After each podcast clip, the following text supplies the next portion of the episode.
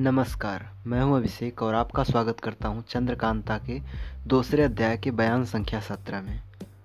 एक बहुत बड़े नाले में जिसके चारों तरफ़ बहुत ही घना जंगल था, पंडित जगन्नाथ ज्योतिषी के साथ तेज सिंह बैठे हैं। बगल में साधारण सी डोली रखी हुई है, पर्दा उठा हुआ है, एक औरत उसमें बैठी तेज सिंह से बातें कर रही है। यह औरत चुनारगढ़ के महाराज शिवदत्त की रानी कलावती कुंवर है। पीछे की तरफ़ एक हाथ डोली पर रखे चंपा भी खड़ी है। महारानी ने कहा, मैं चुनारगढ़ जाने में राज़ी नहीं हुई हूँ। मुझको राज्य नहीं चाहिए। महाराज के पास रहना मेरे लिए स्वर्ग है। अगर वे कैद हैं तो मेरे पैर में भी बेड़ी डाल दो, मगर उन्हीं के चरणों में रखो। तेज सिंह ने कहा, नहीं, मैं ये नहीं कहता कि ज़रूर आप भी उसी कैद खाने में जाइए, जिसमें महाराज हैं। आपकी खुशी हो तो चुनारगढ़ जाइए, हम लोग बड़ी हिफाजत से पहुँचा देंगे। कोई ज़रूरत आपको यहाँ लाने की नहीं थी। ज्योतिषी जी ने कई दफ़ा आपके पतिव्रत धर्म की तारीफ़ की थी और कहा था कि महाराज की जुदाई में महारानी को बड़ा ही दुख होता होगा। ये जान हम लोग आपको ले आए थे, नहीं तो खाली चंपा को ही छुड़ाने गए थे।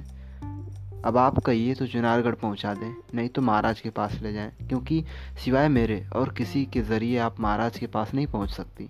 और फिर, महाराज क्या जाने कब तक कैद रहे?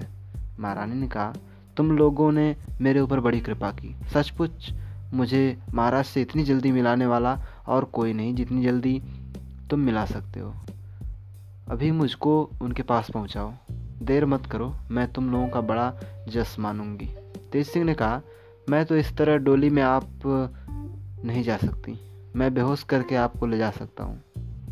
महारानी ने कहा, मुझको ये भी मंजूर है। किसी तरह वहाँ पहुँचाओ। तेज सिंह ने कहा अच्छा तब लीजिए। इस शीशी को सूंघिए। महारानी को अपने पति के साथ बड़ी मोहब्बत थी। अगर तेज सिंह उनको कहते कि तुम अपना सिर दे दो, तब महाराज से मुलाकात होगी तो वह उसको भी कबूल कर लेती। महारानी बेखटके शीशी सूंघकर बेहोश हो गई।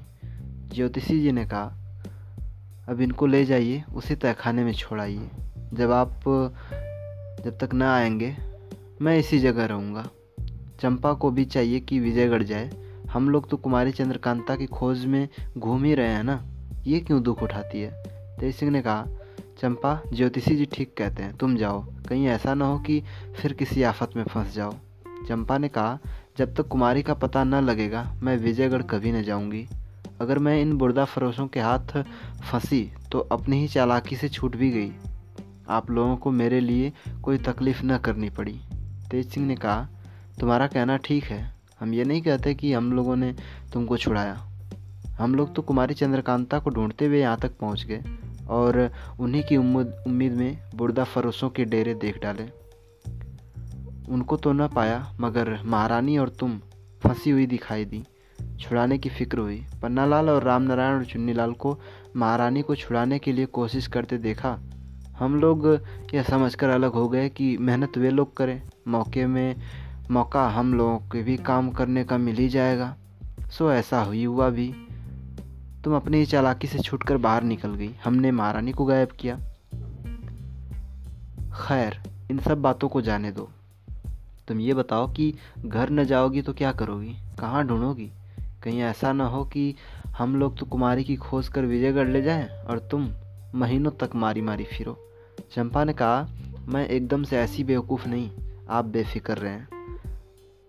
तेज सिंह को लाचार होकर चंपा को उसकी मर्ज़ी पर छोड़ना पड़ा और ज्योतिषी जी को भी उसे जंगल में छोड़कर महारानी की गठरी बांधी और कैद खाने वाले खो की तरफ़ रवाना हुए, जिसमें कि महाराज बंद थे। चंपा भी एक तरफ़ को रवाना हो गई।